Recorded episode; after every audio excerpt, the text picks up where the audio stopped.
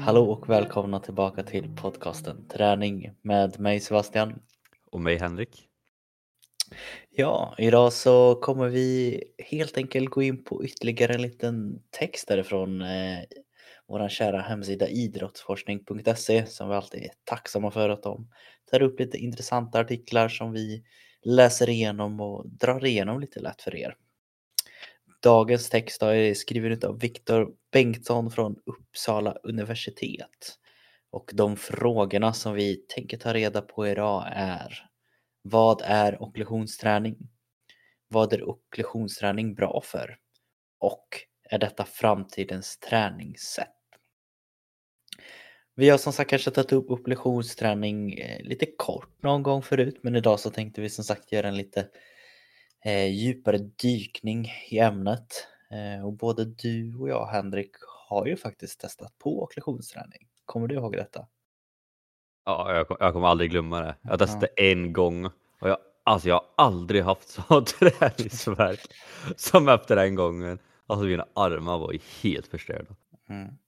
Det är som sagt ett eh, sätt som vi har hört mycket om och det skrivs väl mer och mer och det är väl även det den här texten går in lite på. Då. Men eh, om vi börjar lite med att bara läsa introt här så kan man säga att eh, med okklusionsträning eh, där du stryper blodets återflöd från den tränade muskeln kan du få musklerna att växa större och starkare med lättare vikter.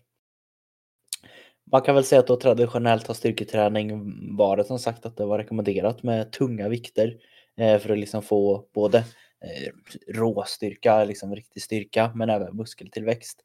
Eh, sen har man som sagt kanske på senare år förstått att det behöver inte alltid vara supertungt och man kan ha dragit ner vikterna för exempel eh, bygga upp eh, ja, muskeltillväxten. Eh, men det man har hittat otroligt mycket nu då det senaste och har som sagt börjat att intressera sig mer för känns det som. Eh, det är som sagt när man jobbar med lättare vikter inom styrketräningen en kombination med den här formen utav okklusionsträning. Så hur skulle vi säga att det funkar då, Henrik? Ja, men det är ju sagt att man eh, stryper ju blodflödet eh, tillbaka egentligen. Eh, och genom att strypa det venösa återflödet, säger man så?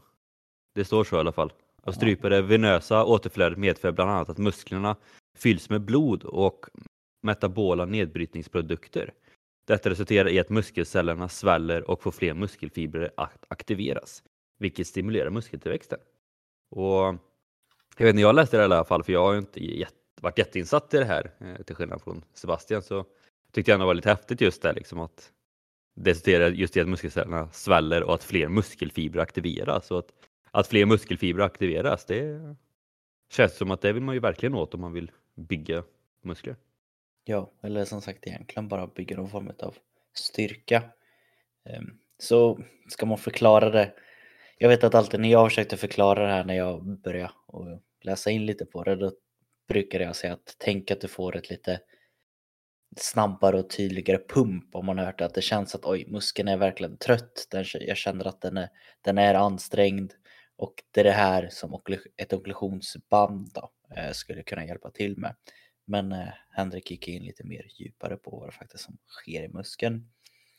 Eh, och det är som sagt någonting som eh, har egentligen funnits ett tag. Eh, okklusionsträning utvecklades någonstans på 60-70-talet eh, utav eh, en japan.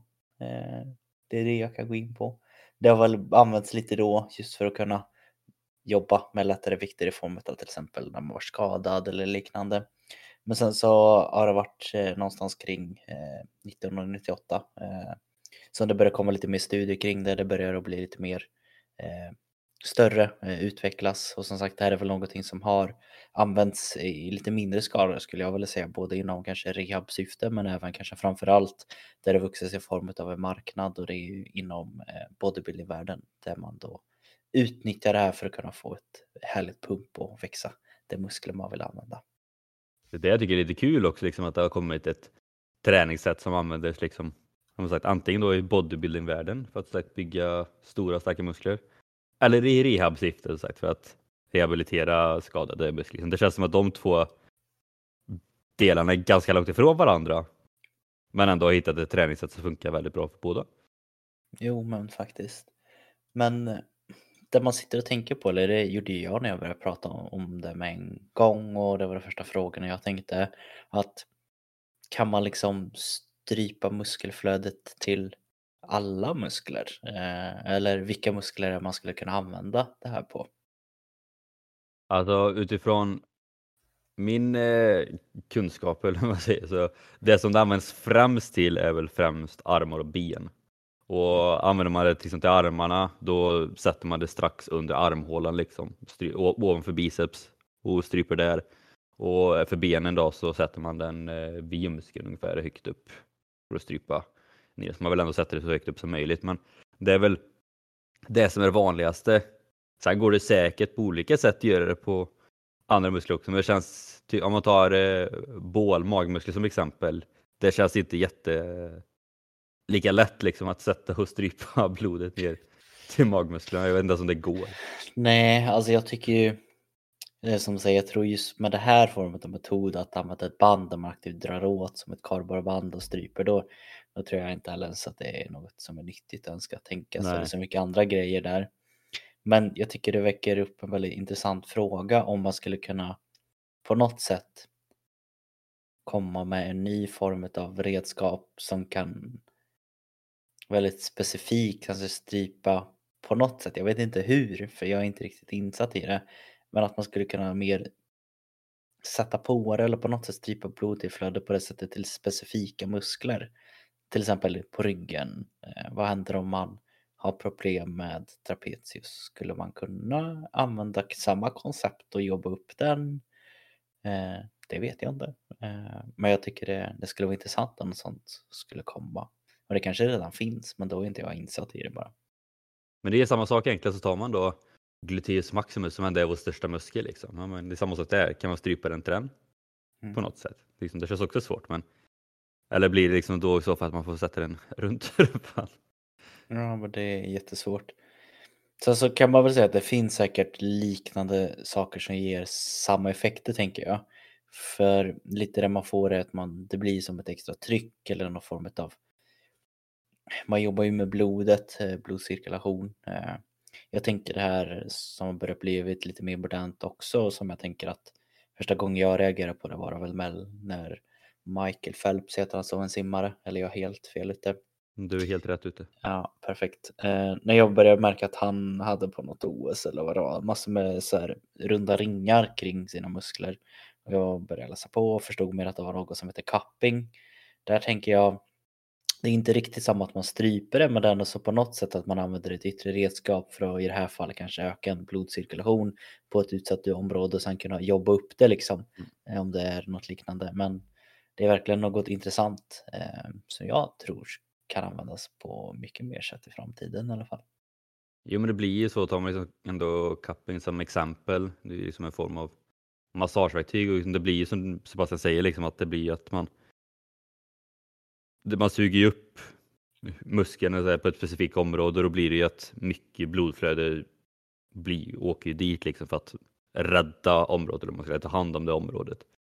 Eh, och det blir egentligen så samma sak där liksom med okklusionsträning för detta, det är att ja, men, det blir blod kvar i muskeln och copy blir inte, det blir ju kvar kanske under tiden copy sitter på, men sen när man tar bort den så är det inte kvar på samma sätt, men det är fortfarande mycket blodflöde igenom där. Så att jag vet inte riktigt, jag är inte jätteinsatt i det, men det hade ändå varit lite intressant just det här med men man, som sagt, massera ett specifikt område för att ändå öka blodflödet dit och sen träna det muskel. Eh. Jag vet inte hur det ser ut riktigt, men. Ja, så det tar man bara utifrån hur jag använder det. Eh, vi har pratat om det innan också, jag nämnde det dig också Henrik. Jag jobbar ju mycket med något som heter flossband. Mm. Där är det egentligen exakt det man gör, en blandning mellan de bägge två. Eh, man drar som ett gummibandsliknande på ett eh, specifikt område. Vi skulle kunna säga att jag jobbar med ett knä. Eh, jag drar ett gummiband och sätter den lite ovanför knät, drar lite extra hårdare där, sen egentligen lirar jag, lindar jag in knät eh, med det här gummibandet ungefär som man hade haft en linda om man hade skadat knät liksom. Eh, sen för stunden då så blir det ett litet eh, strypt blodtillflödelse. Det blir lite tyngre men det kan även upplevas lite mer stabilt om man gör rörelser i den. Sen när man tar bort flossbandet då blir det här eh, blodtillflödelsen liksom kommer. Eh, man får lite mer blodcirkulation kring området. Vilket betyder att för tillfället efter en stund så kan man lite bättre rörlighet, lite bättre kontakt. Så det är väl egentligen kanske det som, som skulle kunna vara att man kan gå in och specifikt eh, jobba med specifika muskler. Men jag håller nog med, det är fortfarande svårt vid, vid mag och bål. Ja, det känns så. Det... Men som du sagt, det kanske alltid kommer, kommer nya, nya saker. Det kommer det troligtvis göra på, på ett eller annat sätt. Jo, men verkligen. Men eh, när man har fått en liten eh, mer ja, men lite förståelse om vad det faktiskt är och eh, hur tänker vi då, då? Vad säger forskningen utifrån den artikeln vi har? Hur skulle det här kunna eh, användas om vi tänker att vi kan eh, börja liksom någonstans med rehaben? Vad skulle vara syftet med att använda det här i ett rehabsyfte? Eh, jo, ockulationsträning som rehabilitering. Eh, att ockulationsträning utförs med lätta vikter är såklart en fördel om tillgången till tyngre vikter är begränsad. Det kan också vara en fördel för personer som på grund av skada, operation eller ledsmärta inte kan utföra styrketräning med tunga vikter. Effekten av ockulationsträning har studerats i samband med flertalet skelettmusklers besvär, exempelvis vid artros eller efter operationer. En sammanställning av studier utförda på patienter med olika skelettmusklers besvär visade att okklusionsträning gav större styrketräning jämfört med motsvarande styrketräning utan okklusion.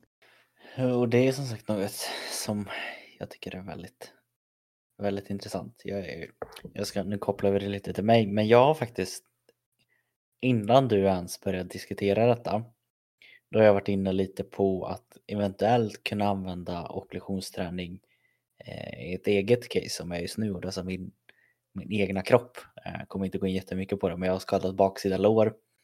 Eh, jag är tillbaka hyfsat och kan gå i alla fall och sånt nu. Men eh, jag skulle ju verkligen vilja se och jag ska även ta upp med folk i min omgivning om de tror att okklusionsträning skulle kunna vara ett alternativ för mig att komma tillbaka snabbare helt enkelt ifrån den här skadan. och det här är en forskning som eventuellt skulle kunna tyda på att det kanske kan hjälpa men det är ju olika situationer. De har ju pratat mer om operationer och andra former av belastning på leder och sånt kanske men jag undrar alltså hur det skulle kunna eh, appliceras på en sträckning som det är i det här fallet. Jag hade inte blivit förvånad ändå om det finns eh, forskning på just bristningar med tanke på hur vanligt det ändå är. Mm. Så att eh, det var det. Du kanske får göra en egen studie under tiden. Ja, vem vet. Eh, men det är lite som sagt hur den skulle kunna användas i just eh, rehabsyfte. Tänker man just med styrketräningssyfte då är det väl mer att eh, ja, det är mer att man, det ska bli ett annat sätt så som Henrik pratade mm. om att med den här trycket i muskeln så aktiveras det med muskelfiber vilket kommer göra att för tillfället där så blir det ju faktiskt att man bryter ner muskelfiber för det är det som sker när man tränar kroppen känner att oj, jag måste bygga upp de här starkare och större, vilket kommer resultera i att man blir starkare och större helt enkelt. Eh, men tänker man då kanske mer praktiskt på ett sånt här pass skulle kunna ha sett ut, eh, då skulle man kunna ha som riktlinjer att okklusionsträning skulle kunna utföras någonstans mellan två till fyra gånger i veckan. Där det egentligen ligger på en belastning då som skulle motsvara någonstans mellan 20 till 40 procent utav ett, ett eh, repetition maximum där kanske inte skulle se så jättemycket tycker jag att vara mitt maximum och jag hade velat träna det men eh, man kan få i alla fall hum om att det, det är ganska lätt. Eh, det ska nästan vara så att man känner att oj, kan det här ens bli tungt skulle jag vilja säga. Eh, när man gör det här träningspasset så rekommenderas det att ett, eh, det består av någonstans mellan två till fyra set med repetitioner som rör sig hela vägen ifrån 50 till 80 repetitioner. Ehm, det säger sig själv som sagt att när man har en lättare vikt då ska man kunna pressa sig lite mer. Eh, men det är även tanken att eh, det är det som ska då kompletteras lite med att göra det lite mer tyngre i kombination med det här okklusionsbandet. Så skulle man lägga upp någonstans de här fyra sätten, då skulle man lägga sig att någonstans första sättet skulle ligga kring 30 repetitioner, de resterande tre skulle ligga kring 15. Anledningen till att man har valt att göra det här, det är som sagt för i början har man inte riktigt eh, hunnit att strypit, strypa blodtillflödet eh, någon längre tid. Därför kommer man att kunna utföra betydligt fler repetitioner. Eh, därefter så kommer det ju som sagt bli lite mer tydligare tryck in i muskeln vilket kommer göra att man kommer inte orka eh, riktigt lika länge. Här kollar man med vila någonstans då, då är det som sagt att ja, det skulle säkert kunna gå och vila som sagt lite olika men även här säger de att mellansätten så kanske det ska vara någonstans mellan 30 till 60 sekunder. Ehm, det som kanske är viktigt att ta upp det är att det, generellt sett så är det inte en rekommendation på det här okklusionsbandet för länge. Ehm, vilket betyder att eh, du rekommenderas dock att eh, bibehålla liksom okklusionen under 5 till 10 minuter i sträck. Det betyder att skulle det vara ett sånt här att passa jättelångt eller man kanske inte ska på det hela tiden. Eh, och det är bara för sagt att eventuellt som med all träning så kan det komma skador liksom. Eh, så hellre bättre att man gör det lite mer intensivt och kanske drar ner lite på vilan då. För att verkligen hinna få ut de här repetitionerna skulle jag säga. Ja, det, till slut så krävs det ändå att man behöver släppa tillbaka blodet eller vad man säger annars blir det nog inte jättebra. Nej. Eh, så där får man och då kan man ju som sagt eh, testa på lite och köra det här antingen kanske på ben eller armar som sagt. Undrar man vart sådana här finns så kan man väl egentligen bara söka på okklusionsträning skulle jag säga. Jag för mig att gymgrossisten ska nog ha det här. Kan tänka mig att andra former av gymbutiker har säkert sådana okklusionsband. Brukar oftast finnas i olika storlekar. En som är lite mindre som man ska använda för armarna och en som är lite större för man ska få plats på låren helt enkelt. Och vi är tyvärr inte sponsrade så att... Eh, Nej, men vill, eh, vill gymgrossisten sponsra oss så är det bara att säga till. Precis. Nej. Nej, men det är ju verkligen som sagt ett intressant träningssätt och jag tror att första gången folk kommer testa det just det här med att det ska vara väldigt lätta vikter, 20 40 procent av repetition max. Eh, jag kommer ihåg sagt när jag testade min första och enda gång hittills. Det var när Sebastian hade något lut på gång och sa att jag skulle testa. Jag kommer inte ihåg exakt, men jag tror att, för det var biceps vi skulle köra och jag tror att eh, jag tror som jag hade typ en två kilos hantel eller någonting, alltså det var jättelätt och jag var också så här liksom bara att jaha, vad ska vi göra? För han hade inte förklarat heller vad vi skulle göra utan han sa bara gör det här. Så att han, jag hade ingen aning liksom. Och sen körde man liksom och man kände, till en början var det ju som sagt bara att, men, jaha. Vad, vad ska det här ge för någonting liksom? Varför det var så lätt till en början.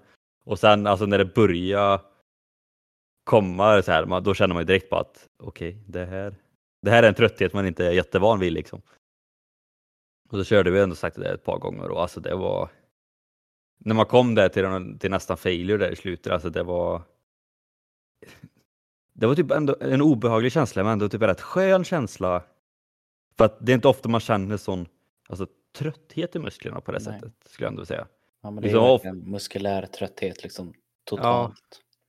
Ja, för ofta när man tränar, det är klart så här, alltså, typ när man kör eh, knäböj eller vad som helst, liksom, det är klart man känner liksom att man blir trött, eller man tappar kraft, men det, det, är, så, det är ofta nästan det att man tappar mer kraft. Så att man inte klarar de här tunga vikterna man har på. Liksom. Men så här blir det, ju så sagt, eftersom man har så lätt vikt, liksom, det är inte kraften som försvinner utan det är bara att alltså muskeln är bara helt färdig. Och det är ju som sagt eftersom det blir fler muskelfibrer då som är med, då blir det också fler muskelfibrer som tröttas ut. Och jag kommer bara, ah, man var så jäkla trött sen när man släppte på kollektionsbandet och allt, flöt på så vanligt igen, det var så gött.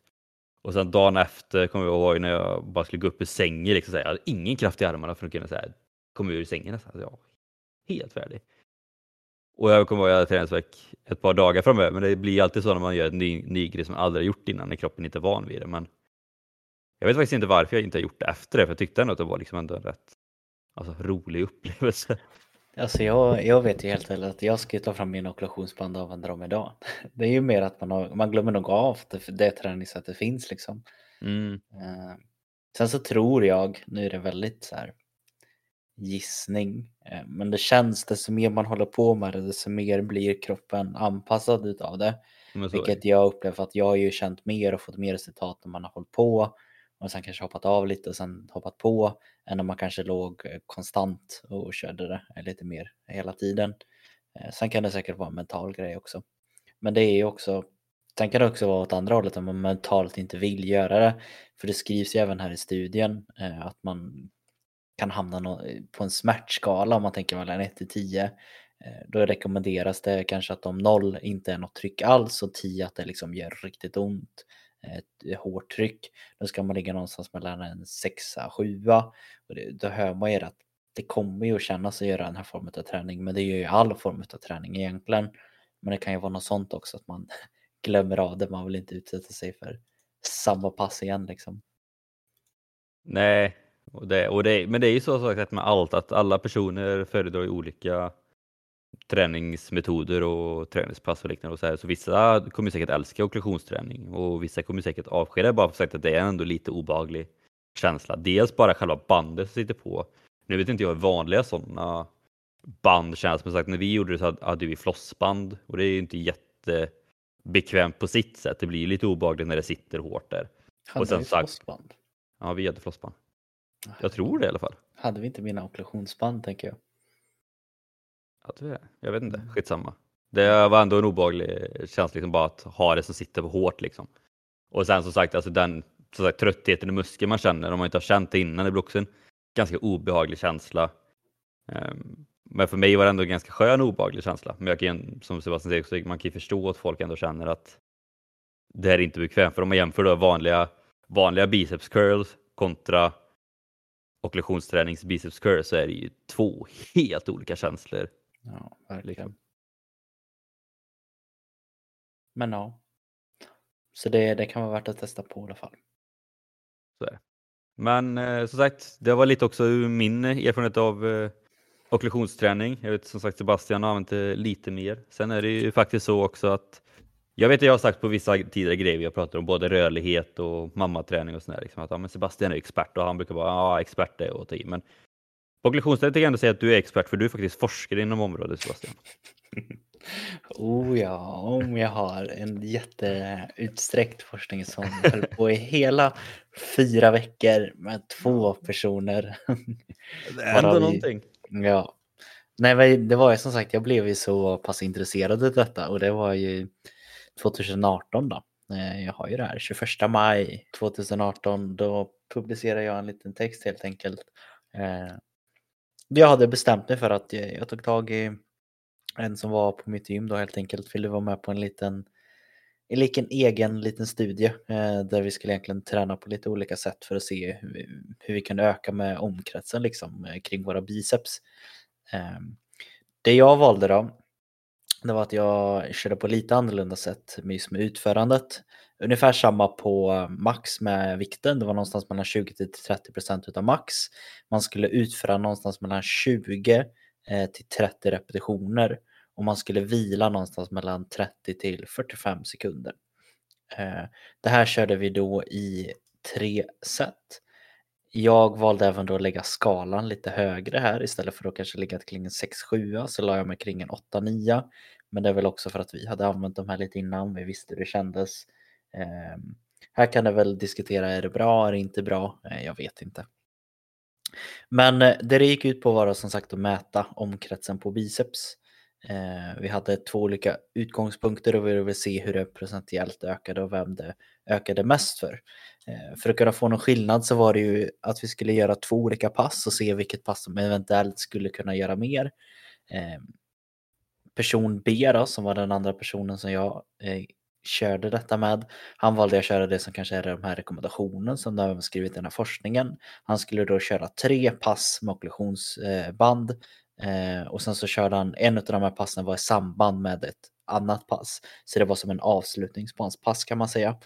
Eh, han tränade alltså då ja, men tre pass i veckan för biceps. Eh, jag däremot som var person A, jag valde att köra tre pass i veckan med okklusionsband eh, med de rekommenderade sätten och repsen och vilan och allting. Eh, sen körde jag ett av de här passen var i kombination med ett vanligt bicepspass. Och sen så var det plus ett ytterligare bicepspass. Så jag tränade alltså biceps fem gånger i veckan totalt. Helt sjukt. Um, och det är som sagt att det ligger kanske på en lite mer extrem nivå, men jag var intresserad av att se, blir det någon skillnad när man gör detta? Det vi kom fram till då, det var ju som sagt att det blev en lite större skillnad och här är det som sagt, i och med att det är så pass liten under så pass kort tid med så få personer. Eh, då säger egentligen ingenting, men jag tycker ändå så är det intressanta siffror för att tanken se vilken skillnad det kunde bli. Om vi tar då person B, den andra personen som tränar tre gånger i veckan.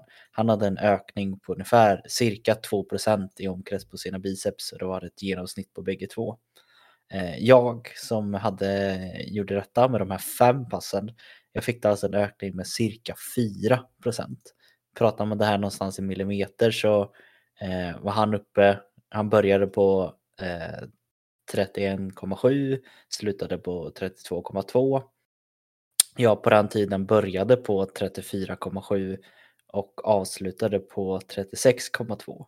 Men det som är intressant är att vecka tre så hade jag en, en ganska hög uppåtgång och jag gick neråt med sista veckan. För där låg jag på 36,7. Det, alltså för att vara biceps öka så pass mycket omkrets, det är, det är galet på så pass kort tid alltså. Sen som sagt, jag var inte den största, största personen då man eh, fortsatte att växa. Man var väl en så pass ålder att man tog åt sig väldigt mycket träning. Men det är otroligt häftigt att man ändå så kan öka någonstans med 2% på bara en månad i omkrets på biceps. Eh, och tänk vad man hade kunnat göra med lår eller andra muskler om man hade gjort liknande liksom.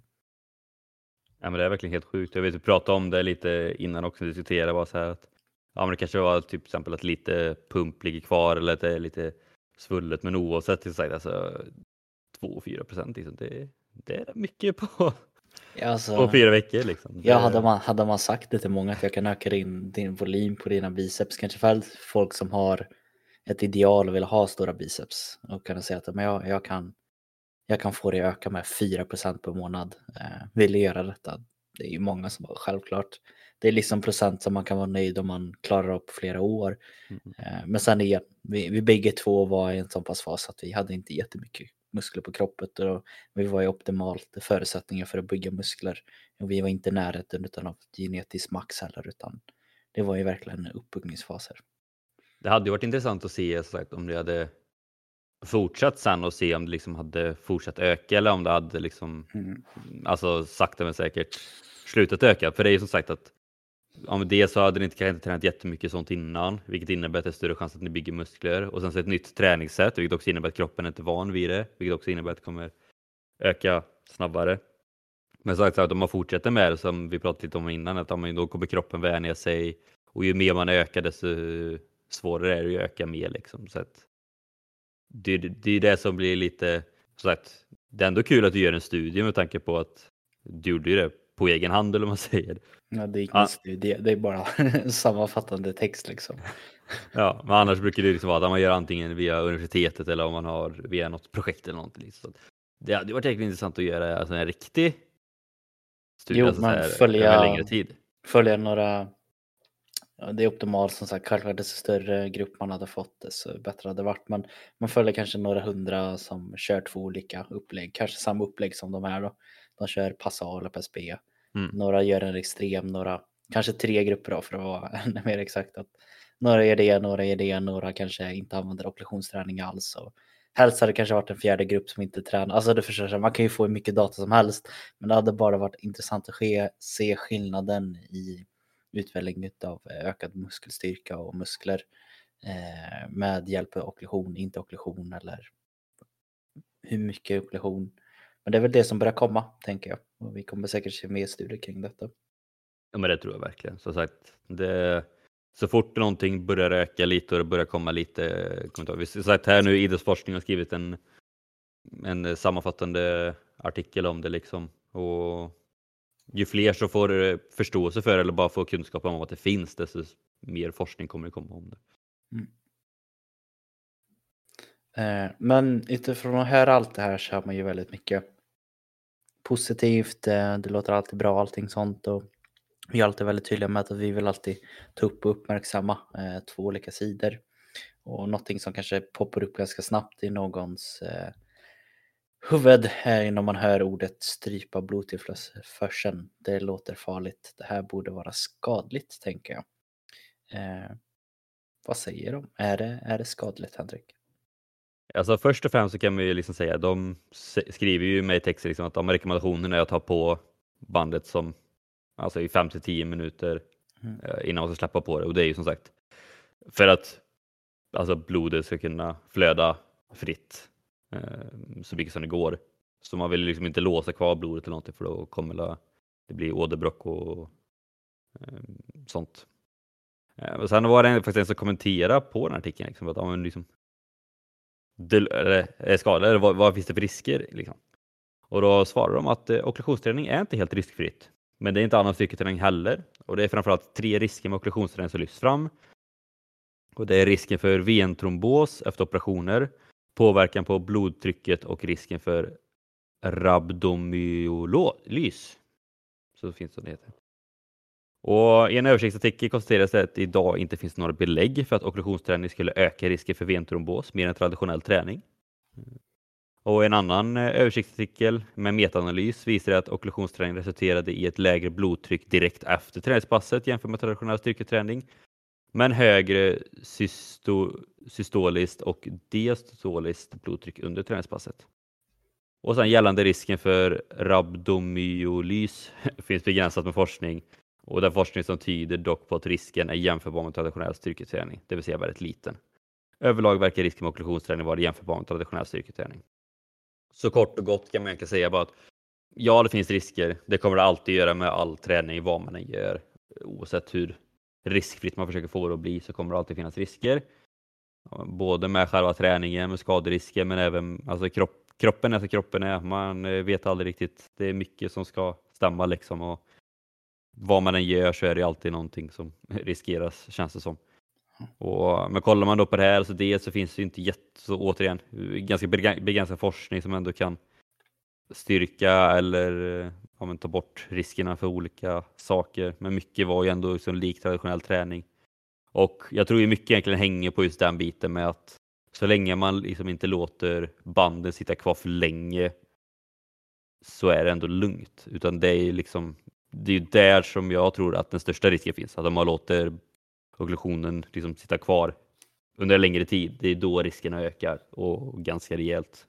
Ja. Om jag, jag får lägga min kvalificerade killgissning. Ja, alltså jag är ett väldigt tydligt exempel på det här.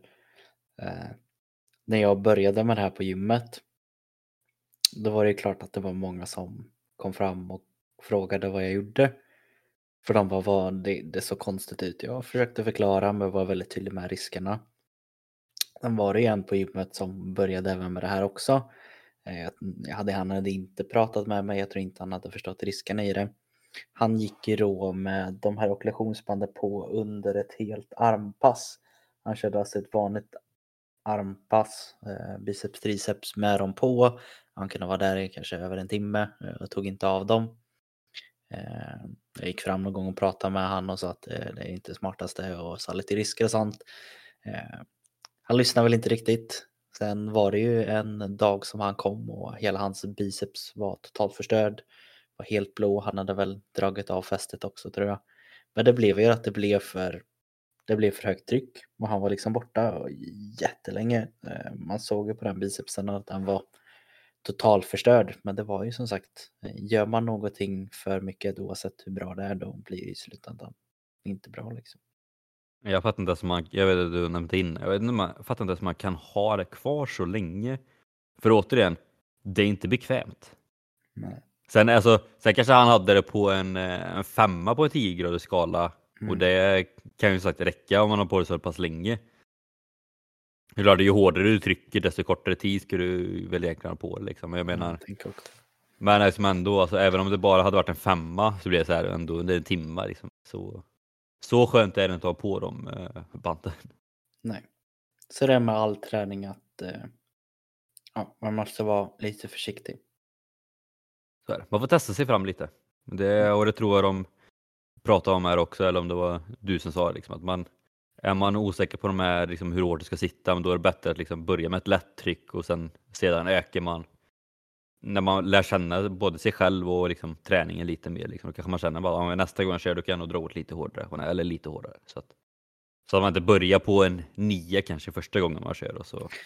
Nej, och det hör väl också ihop med att sättet som man stryper faktiskt blodtillförseln. Det är ju mer den yttre som vi vill strypa. Vi vill inte dra så pass hårt att vi ska liksom strypa den totalt för då är det, inte, då är det inte bra. Eh, inte alls.